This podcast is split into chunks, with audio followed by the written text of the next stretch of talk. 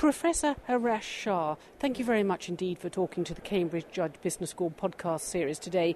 We're at the Human Dimension of a Risk conference looking at perception, behaviour, and decision making in risk management. Just tell us a bit, little bit about your presentation and what you argued and why. This afternoon, I talked about the Asian perspective of risk management.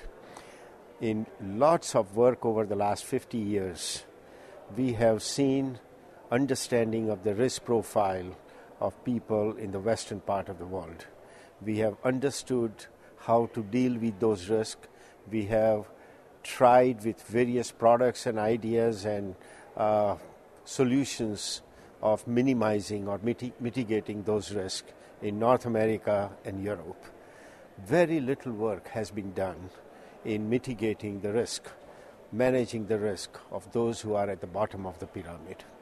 We need to understand what happens to them. Are there ways in which we can help them through conventional solutions such as insurance, reinsurance, risk transfer? And it turns out that there are ways in which we can do it. And my talk had to do with first understanding what's the problem Second, understanding what are the constraints. And third, understanding how to develop solutions in which everybody wins. Yes, and you did say at the end, engineers probably didn't understand as much as they should. But let's start at the beginning. In sketching out that very moving presentation, you talked of how the poor of the world suffered most, the farmers who committed suicides uh, in droughts, h- hundreds of them, um, you know, uh, because they, they can't pay back. You talked about water and food and, and sovereign risk, climate change, Asia being more uh, affected it was moving, and, and the problems can seem insurmountable.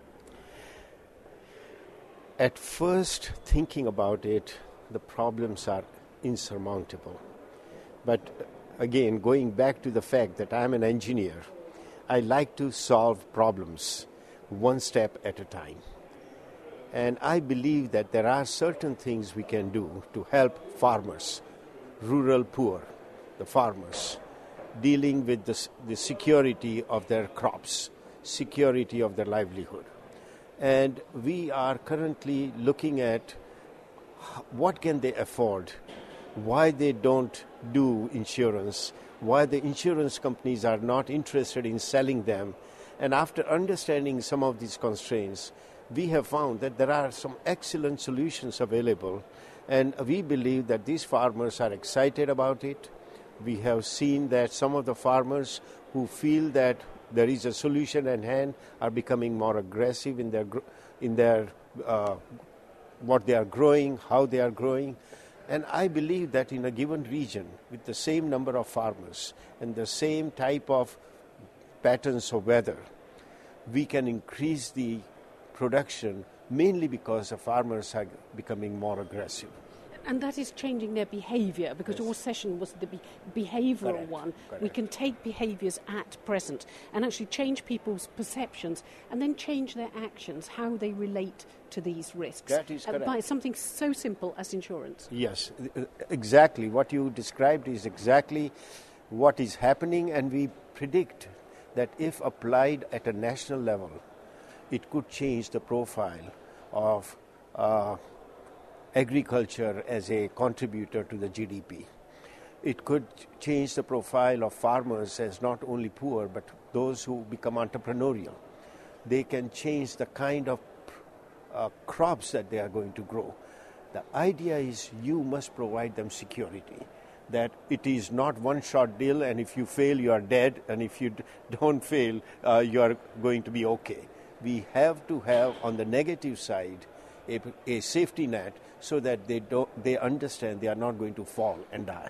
And, and that is the levels at which you then have to operate to disseminate that information are local, national, and global. That again is a challenge. It's a challenge. And the reason it is challenge is each society, especially rural society, is different. Even in one country, let's take India, the way people think in the north and the way people think in the South, in the same country, in rural uh, India are different. So you have to take the basic idea and kind of modify it for the region so that the basic idea is not violated, but the way you implement it, the tactical part, you change. India and China both have problems in terms of poverty. But if you try to apply products that you have developed in India, in China, it just won't work. Just would not work. So it's those local solutions. And again, with your Asian background, your engineering background. We have to find solutions. Exactly. Uh, again, as I said, I, I believe in, uh, in problem solution. And I have accepted being a lot older than most people in the room. I believe that as time goes by, we will learn from the farmers. There's a lot to learn. Engineers don't have all the solutions because the social side, the, the, the complex cultural issues are very difficult to understand. And they are, because they are based on human group and individuals, uh, we need to understand how they, how they work. And knowing that, maybe we'll be able to lick this problem. Well, I certainly enjoyed your presentation today. Uh, Professor Haresh Shah, thank you very much indeed for talking to the Cambridge Judge Business School at the Human Dimension of Risk conference today. I've learned a lot. Thank you very much. It was a pleasure. Thank you.